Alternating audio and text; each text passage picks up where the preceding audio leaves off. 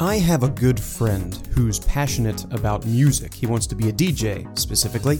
He once told me before his move to LA, a move that I maybe should have made some years ago, he said that he was going to make it in the world of EDM, and that once he did, he would legally change his name to Adam Connor so he could, and I quote, live the life that you never will.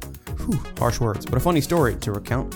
This is not that story, but it is a daring DJ, so let's dive right in.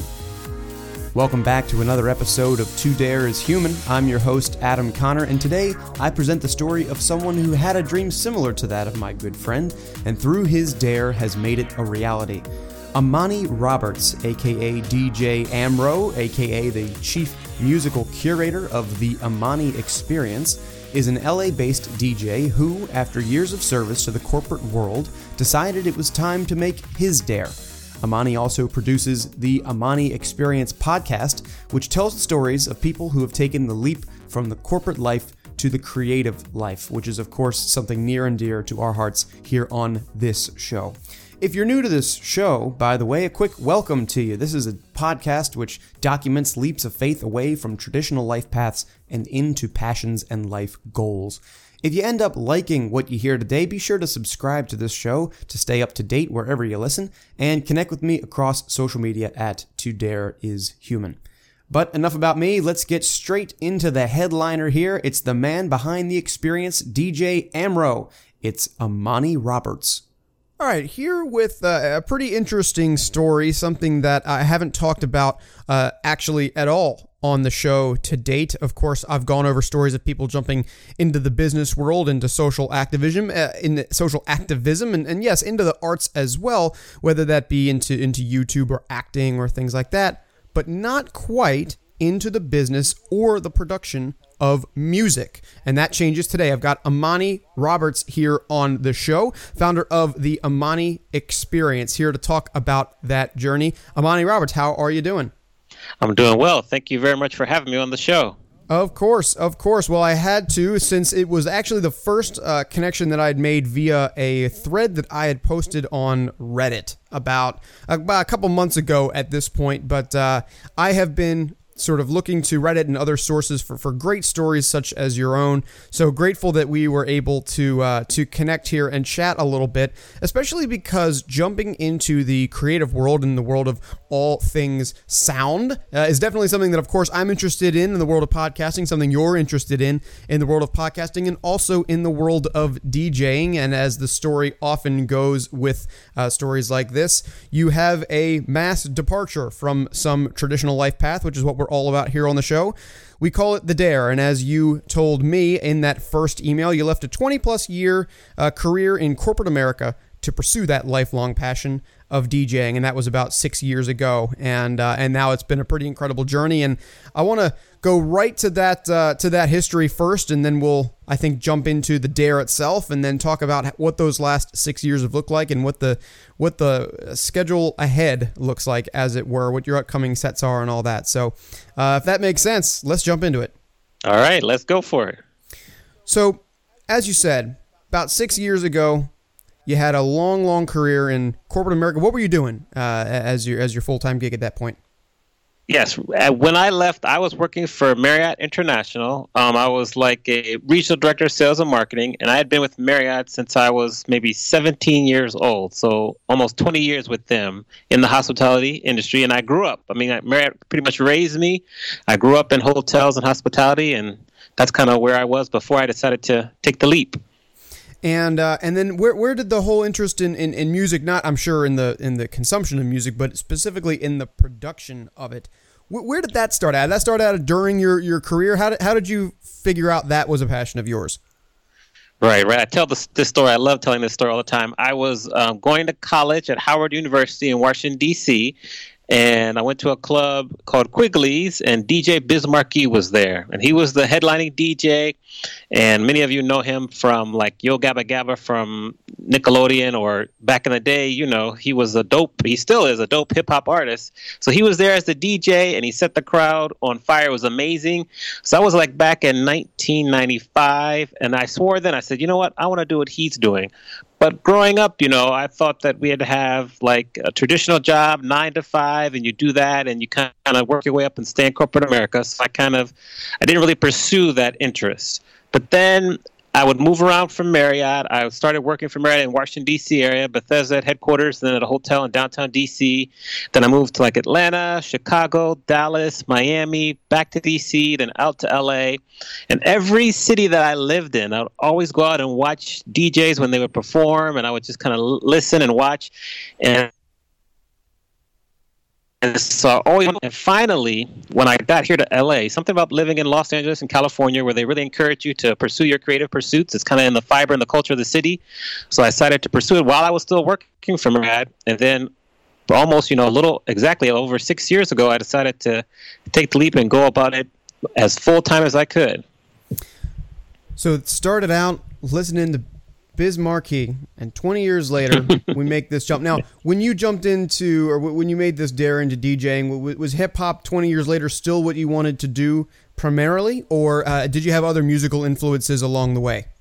So I grew up uh, playing in jazz bands. So I grew up kind of with lots of jazz influences and R and B, and then from there, you know, hip hop I grew up with hip hop as well, and so it's it's definitely evolved. But that's definitely between hip hop, like '90s R and B, really old school funk, old school R and B. That's kind of my love and my sweet spot.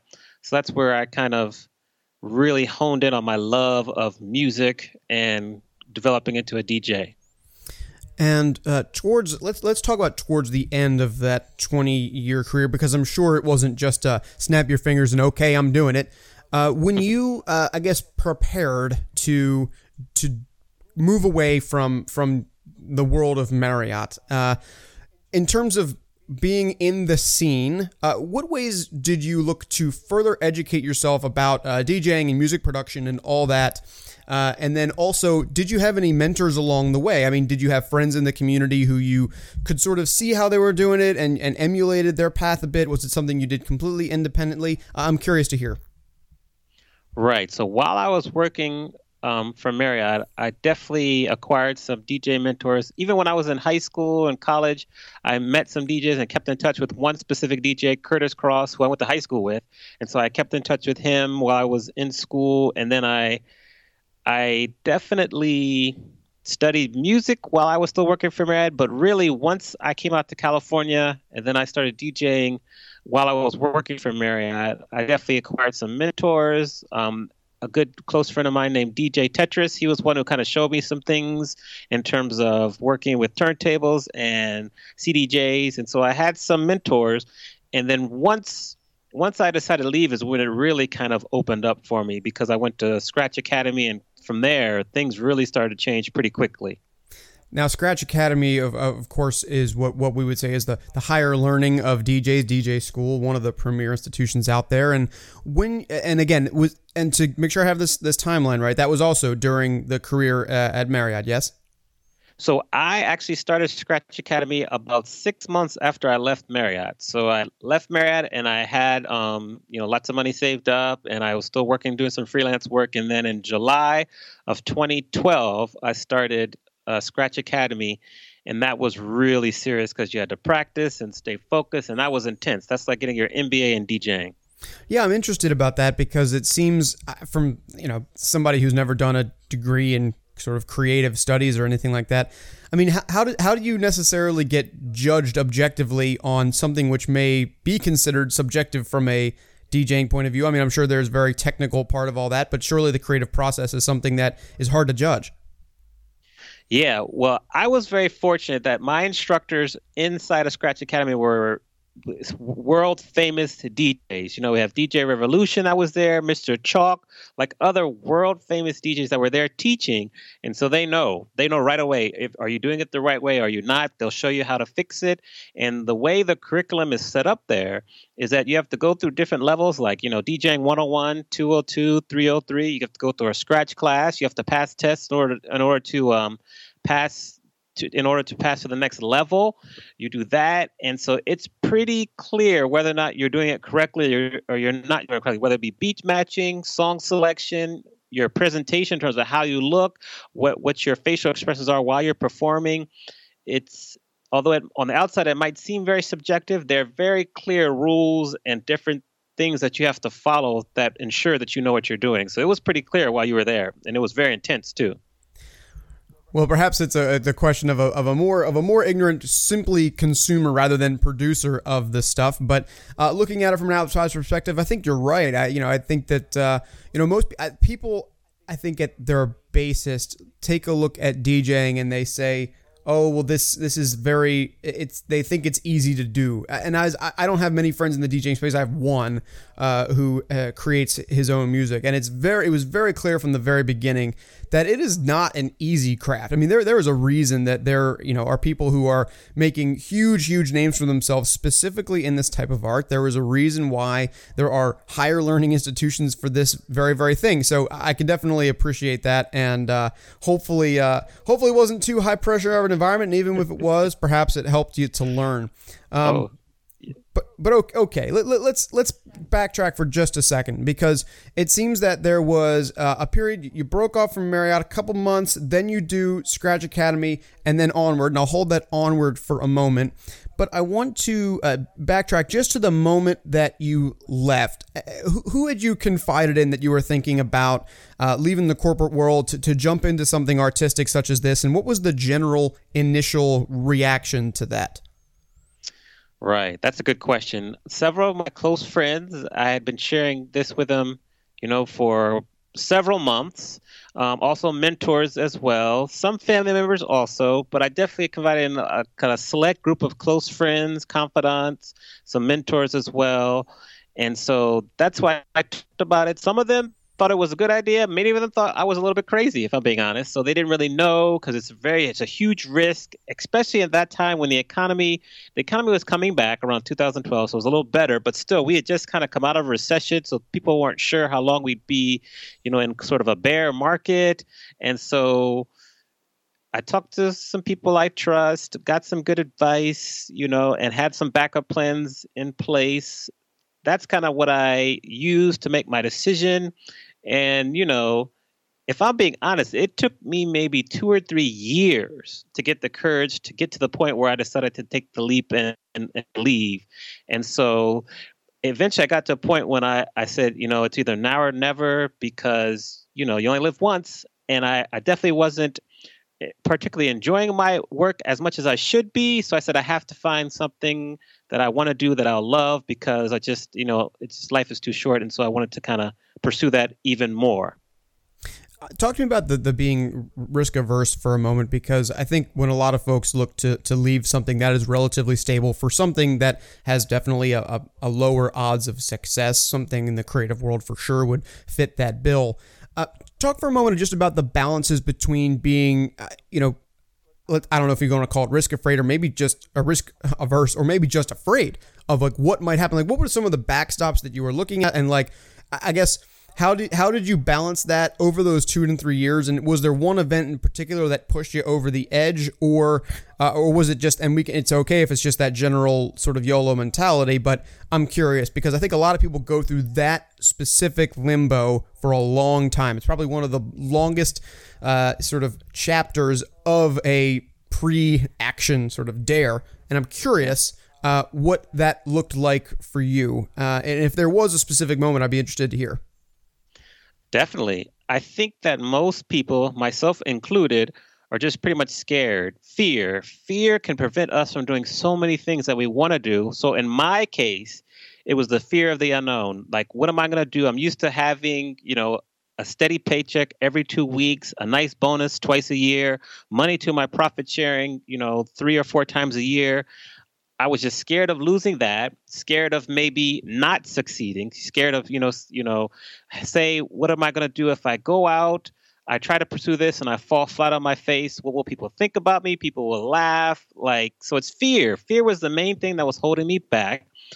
I think to further answer your question, an event that that probably set me over the edge was, you know, I had a boss that I was working for, and they really just they weren't really in it to assist me or my colleagues in terms of our growth. They were more in it for themselves and trying to grow their career. And so a group of us were just flailing along. And I was like, you know, this isn't this isn't fun. I'm not really growing as a professional, and I need to do something where I'm going to continue to grow, where I'm going to be happy. And so I think that incident combined with you know when I was I think when I was going through this, I was probably about I'm thinking about my age now. So if this was like 2012, so I was probably about 36, 35, 36 years old. And maybe five years earlier, I had lost my dad suddenly. And that really, losing a parent suddenly, that really kind of helps you reevaluate your priorities. It kind of eliminates any naivete from your life. Like things could be gone tomorrow. So I think that incident further confirm confirm once I started going through this with this specific boss, like, you know, I could be gone tomorrow. I have to do something that I'm gonna lo- I have to at least try. So that kind of pushed me over the edge of, of the fear and allowed me to really kind of go for it. So you make that dare, and that that is a certainly inspiring reason to be doing anything. And I guess things start to snowball, and then bang, one thing happens like that, and you, you get that shock realization.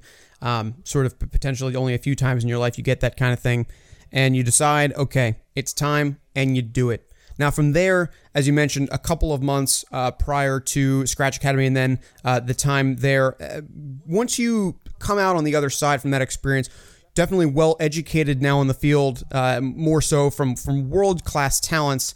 And it's time to, to turn outward. It's time to uh, make make your waves, as it were, um, maybe sound waves if nothing else. But what was what were those first couple uh, i mean how did you initially get yourself booked up at places? Like what sort of uh, what sort of experiences did you have there in those first couple of months where you were brand new on the scene? And it was very it was did you feel it was very much make or break? Did you know it was going to be a slow journey up or did you per- sorry did you perceive it was going to be a slow journey up? And then based on what you made of it um, sort of what were the lessons that you took away from those first couple of interactions you had i guess with the professional world of uh, of creative djing Right. So when I went to Scratch Academy and finished that school, that gave me the confirmation that first DJing is a definitely a legitimate career. You can earn money if you work hard. You can earn a, a, a, very good living being a DJ. So that was further confirmation. So I felt very secure in that. I was fortunate enough to keep many, many connections I had within Marriott and in hospitality in general. And so one of the skills that I acquired while working for Marriott, and I acquired many, many skills which I use till this day, was just the skill of like networking, like meeting people, keeping in touch, being genuine when you meet people. So when I finished um, Scratch Academy, I had already had a few kind of gigs, DJ gigs on the side. But once I finished, I had to use my network that I had already established in terms of in the hospitality industry with Marriott and other people, as well as this new network of people within Scratch and other DJs, because you know, many, many of the leads or different gigs I got were from other DJ friends and family. And so I tapped into my two networks and just started, you know, working. What I would do is that I had some more experienced DJs that I met through Scratch, and one DJ in particular, DJ Slide, and it was he was DJing at this one club over in Venice, and he would ask me to come over a couple of times and open up for him. An opening set for a DJ is like if the club is open from 10 to 2, 10 p.m. to 2 a.m., you might get a DJ to open from 10 to 11, warm up the crowd, and get the crowd ready for the quote headliner. So I did that for DJ Slide a couple of times, and then eventually he introduced me to the manager at the club, and they asked me to come on some off nights when they needed help. And that one thing led to another, and finally I was able to go there and DJ on like Friday nights, which, which is a, a headliner on a busy night. And that was back in like July or October, July or, or August of 2013 is when I first started that club. And by November, I was on Friday nights, and so I'm still there now. And this is almost you know four and a half years later. So that's just one relationship. It grows from there. Another way I was able to get off the ground and running is that through my Marriott and hospitality network, I was friends with um, another gentleman who was like the general manager of a hotel, Russell, who was a general manager of a hotel up in Studio City, and he wanted to do a summertime party. So I partnered with one of my new DJ friends, DJ Fossey, and we did a summertime pool party on Saturdays up there. And so from there, it just kept growing. So for me, it was just the networks that I acquired both before I left Marriott and then at Scratch, and then just networking and keeping in touch with people and just being authentic. That's kind of what helped me. Yeah, and I can imagine once you get some of those recurring, um, I guess, I guess jobs. I mean that that that really helped you to solidify that hey what i've heard all these years about how it is possible to make a career and to make a living doing this finally started to come true for you and uh, as i'm seeing here not only did that manifest itself uh, in terms of the recurring jobs that you have even to this day as you mentioned but also i want to talk a little bit about actually i want to talk a lot about the uh, about the Amani experience. Now, where did that where did that trickle in uh, to all of uh, to all of this, and w- when when did that kick up for you? So I initially started the Amani experience when I first started DJing, and it will be in April. It'll be 10 years. So I first started my company 10 years ago. This coming April, April 20, um, 2008 and so that was the name of the company. And then you know i kind of did some stuff on the side some smaller things. And then like i said when i really um, left marriott went through scratch then it started to grow. And i started to get into doing more social events like weddings birthday parties. And i do a lot of corporate events and that kind of grew. Then i joined some professional associations which gave me more exposure to corporate event planners. And then after a while pretty much since I've been young, I love to teach people. And so after a while, once I got even more experience, I began to start teaching other younger DJs who maybe wanted to work with me. So I would teach, and that's continuing to grow now. And so that's kind of that's kind of how the Amani experience has grown. And it just you know it just takes time. It's it's definitely a marathon. It's not a race it um, if I look back, say five years ago, which would be 2013, I was still right now still at scratch. I've come a very very long way in five years, and five years is a relatively short period of time, and so the business continues to grow. It just you know now I also I went back to scratch in 2014 to their music production school and did that for a year. So now I can like I produce remixes, original music for and then original music for placement in commercials and videos. And now like I have so many different things that I can do within the music DJ world that it keeps it interesting. You know, you're not always doing just one thing and then I'm still learning. I learn things every day and that's what really kind of keeps me going. Yeah, I'm, I'm curious a little bit because it seems that uh, obviously you've expanded your own personal skill set in terms of uh, what you're able to do, uh, you know, and how you perform. But also, there's this whole other side about now you've brought uh, other folks into your team, starting to build something up and, and, owning a business around all of this, and even starting a podcast about that.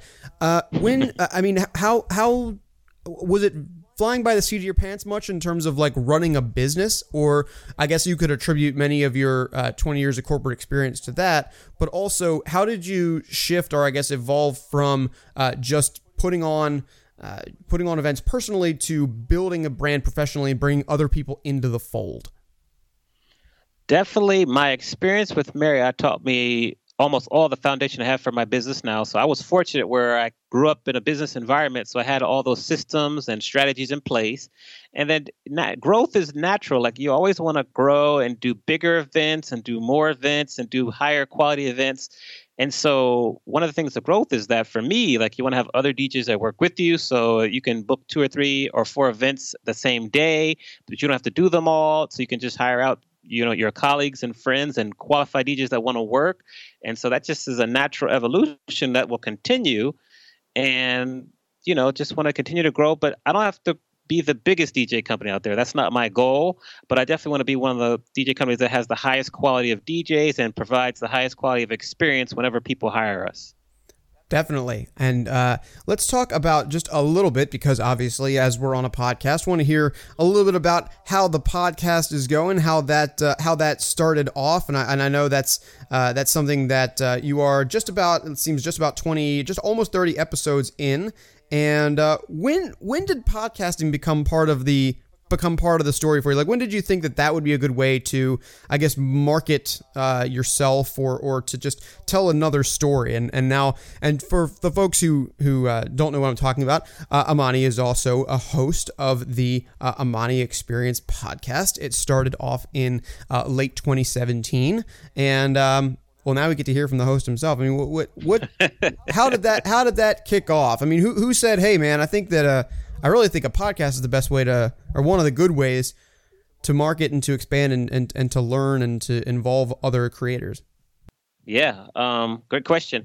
my initial experience with podcasting was back when I first started DJ back in like April of 20, 2008. I used to have a podcast called The Mirth Nadir Show, and my friend Chris Porter or Poe Politic and helped me to, to he showed me how to create a podcast. I was on my Apple laptop on GarageBand, and it was just a love song and dedication show. So I'd have people that would send me tweets about love songs they want to dedicate to people, or they call this little hotline. So I did that show for almost four years and it evolved where I would interview Grammy Award winning musicians like Melanie Fiona, Raheem DeVaughn, Donell Jones. And so that was my first experience in podcasting. Then I stopped when I went to Scratch Academy because I wanted to focus on DJing. And then as I was growing my business, you asked me before some of the things that I did to grow my business, I I I was able to hire a business coach and she coached me through a lot of the systems I had. And then also we wanted to market myself as more than just a DJ. Like I wanted to become like a thought leader in kind of the DJ creative space as well. And one of the avenues is you can do public speaking, you can do videos, you can do podcasts, you can write a book. And I thought well, I could do a podcast because I love to talk to people, interview people. It gives me an opportunity to show some of my original music on the podcast. And so I started the podcast in late September, as you say. We just released, as of today, early February, mid February actually, uh, episode 27. And what I found with the podcast is that my goal is I want to interview people who used to work in corporate America and have taken the leap and gone into the creative space, whether it be photography, DJing, Pilates instructor, yoga instructor, public speaking, anything creative. And almost every job has something creative in it because I want to people to hear different stories from different people from different backgrounds so that like me, like me maybe four or five years ago, if I had heard a show where someone who had worked in a corporate you know America business atmosphere, like maybe at Amazon or a Target or a big brand like that, or a pharmaceutical company, they said, you know, I left my corporate job to become a DJ. This is how I did it, and this is what how I feel. If I'd heard that earlier on, that would have given me even more confidence or more like, you know what, if they could do it, maybe I can do it. And so that's my goal with my podcast is to share individual people's stories with the hopes of inspiring one person that would hear that story and decide to go for it themselves.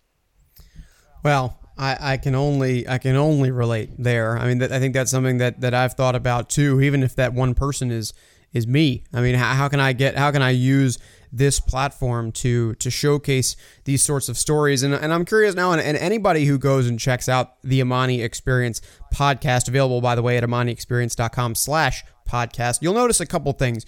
One, uh, it, it's it's a very well laid out website, and it's it's great. I think for two reasons. One, I, as and as my listeners know, I don't really know what I'm doing in terms of music, and that includes like what to put in podcasts. So the fact that you already have a broad base of like multimedia, uh, even within audio, to put in your shows is great. What I'm really interested in, and this might be more of a selfish question, but you know what? I, I don't care. I think it's one of the, I think it's one of the important details because you you you don't really think about this when you think about just making a a a dare. I'm looking at these covers, these these different episode covers how yes. in the heck? Because these look like, I mean, and unless there's some easy trick to doing this, it looks like, I mean, almost like you've gone out and you've gotten an artist to like, I guess what is maybe like a selfie here and, and sort of stylize it. How did you do that? So I have to give all credit that to my friend Carissa Wu, who I interviewed in episode seven for my show. We were initially going to do a podcast together, but she had some family things going on, so we're going to do that later. But she was like, when we do our podcast, you know, you should maybe get something to help it stand out, like a cartoon or something. I said, you know, I'm going to borrow that idea from my podcast because the goal is that just how you've noticed, it really makes it stand out. It kind of makes it fun. So I have an artist that I found on Fiverr, and I have a couple artists actually that I used, a couple different ones. And we usually, whenever I do a podcast with someone, we'll take a picture together, and then I'll send it to him, and he makes a cartoon of it. And so it just really, people, most everyone loves it, and it just makes it stand out. So that anytime I post a cartoon on my Instagram or online, people know, okay, that's a new podcast episode. So plus, you know, people like to see themselves as a cartoon. It's fun. It's unique for the most part, and so that's where we got the covers, you know, the cartoons, and you know, each time we do an interview, I'll make that. And the challenge is that sometimes I'll do interviews with people that aren't we aren't in the same location, whether it be Alabama, the Maldives, back in DC. So I have to kind of do a little collage together, and then he draws it from there. But I really like it a lot. People love it. It gets a lot of attention. And so it just really helps with the branding and the marketing. And I, you know, I, I give Carissa all the credit for giving me the idea. And then I just use my marketing background to make sure it's consistent and people, you know, can know what it is and like it. Gotcha. Yeah, that's uh, by the way, folks. Instagram.com slash Amani Experience. If you look through here, yeah, lots of lots of different things, but I, that that was something that stood out particularly. I was like, how the heck did you do that? And I, th- my you answered my next question, which was again about these covers. When you don't have somebody that you are uh, meeting with in person, and I, because I, I was first thing I saw was like, wow, these look like selfies, but that means that he would have had to do these with everybody live, which uh, for me, I've had you know through my volume of episodes, not all of which are interviews, but I've only done one in person.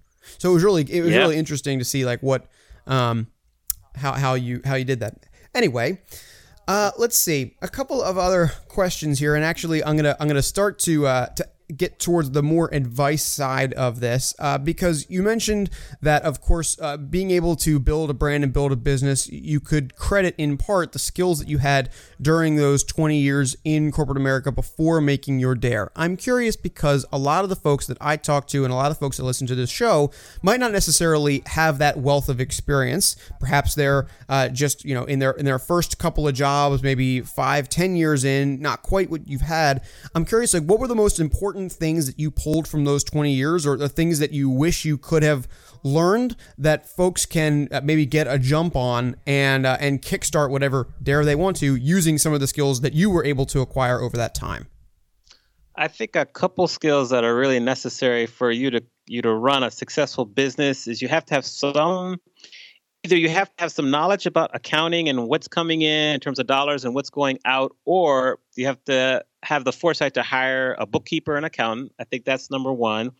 I think you really sales. Any business needs sales. And so the most important skill is sales. So sales really for me i grew up in sales i was uh, director of marketing for many hotels general manager of a hotel for of one hotel so i grew up kind of in sales as well and it's really about creating authentic relationships with people so that it's really like they're buying from a friend and just developing those relationships over time.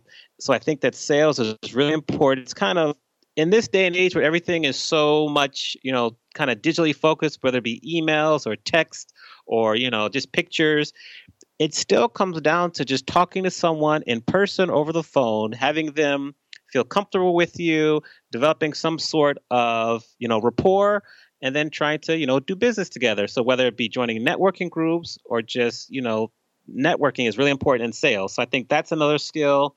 I think um, what i've learned is that if there's something that you need that you can't do well for me for example on the podcast would be the graphics then don't be afraid to hire someone or find someone that can do it for you. Invest in yourself.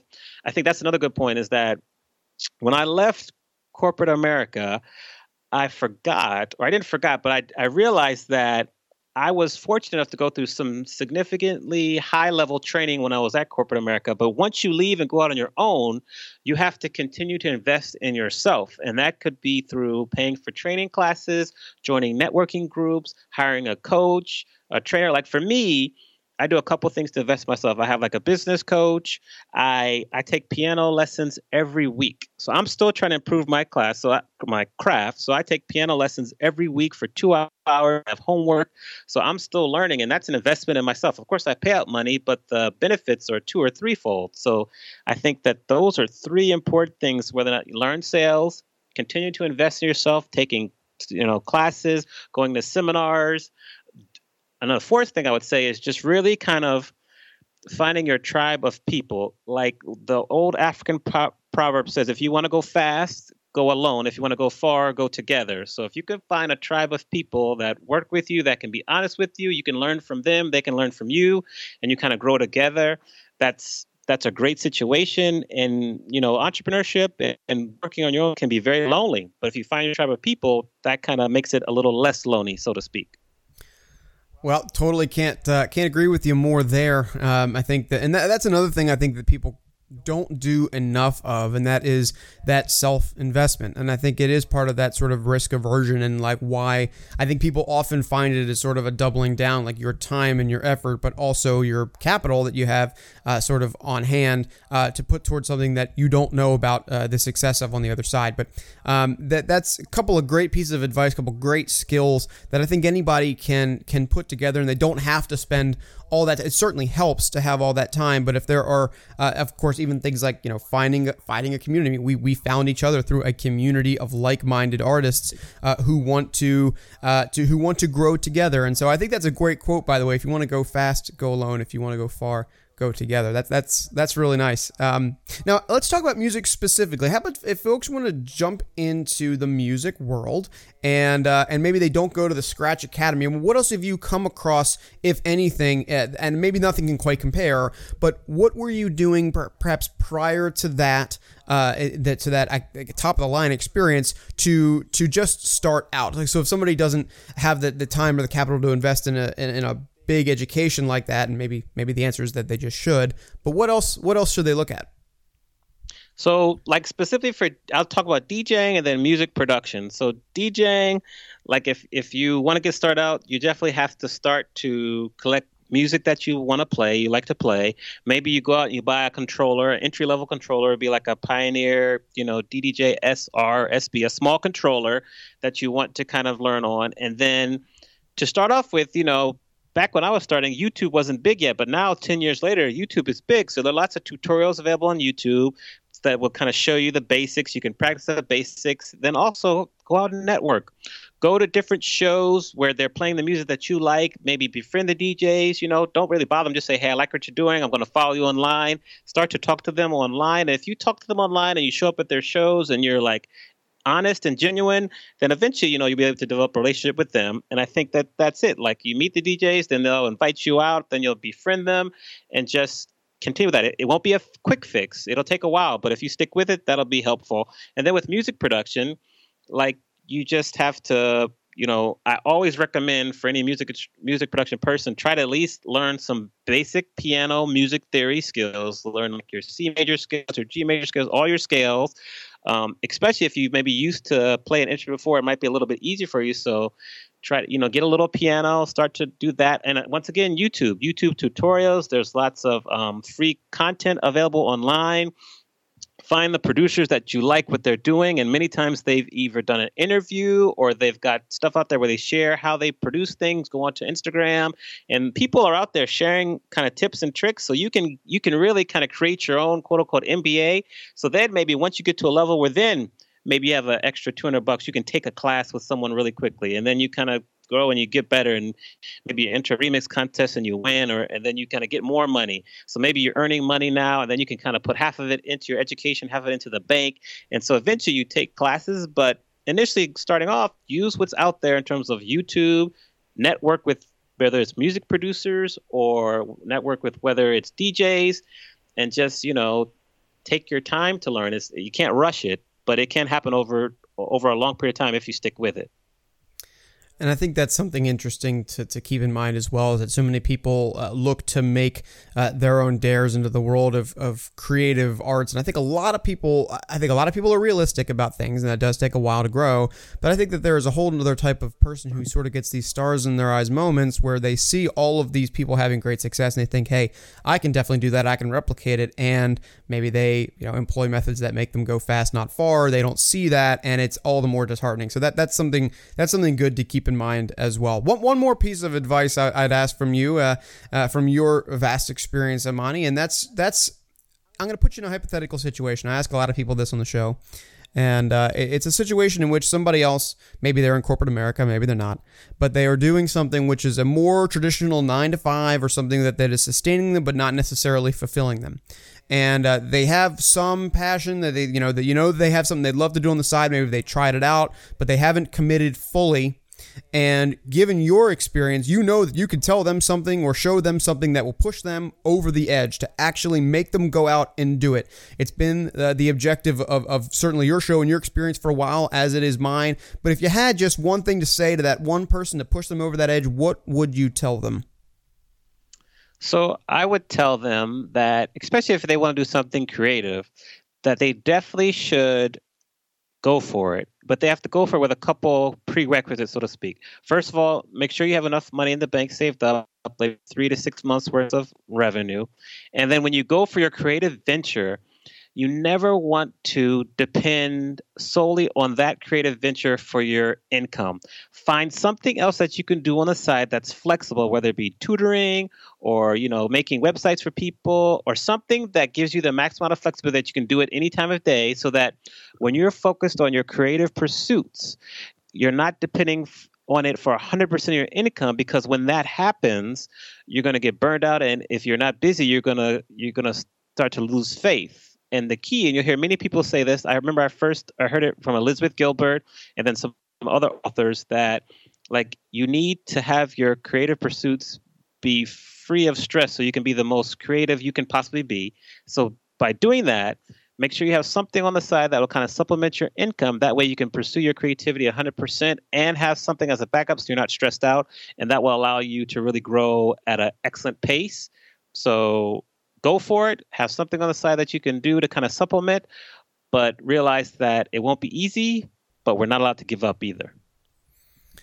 Well, you heard it here. Uh, Amani Roberts, the host of uh, the Amani Experience podcast, and go go check that out. I'm actually going to ask you one uh, bonus question here, but it is going to be very easy. Sure. It's all shame. It's all shameless self plugging. People want to learn more about you, your story, everything that you have to offer. Where and how can they interact with you? Definitely. On social media, it's all at Amani Experience. So it'll be Facebook, Twitter, Instagram, at Amani Experience. The same thing on YouTube.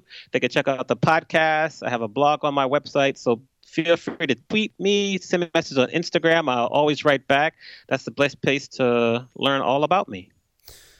Amani Roberts, thank you so much for coming on the show. I, I learned a bunch today, and I know my listeners will too. I appreciate it. Thanks for having me. Amani Roberts. Catch him everywhere on social media at Amani Experience. That's A M A N I. And be sure to check out the Amani Experience podcast at amaniexperience.com slash podcast. Amani, thanks so much for being on the show. It was a pleasure to learn from you. If you'd like to get involved in the To Dare is Human community, be sure to follow everywhere on social media at To Dare is Human and subscribe to the show wherever you listen. If you really like it, I invite you to share it around with your friends and your colleagues and also leave me a rating and review. Again, wherever you listen, social proof is great to see. Finally, if you want to contact me directly, hello at todareishuman.com is where to find me, and that website is where you can see all of my content in real time. Thanks for tuning in. I invite you to be a part of our audience next week as we have another great Dare to Divulge. And for now, keep daring, and you'll hear from me again soon. See ya!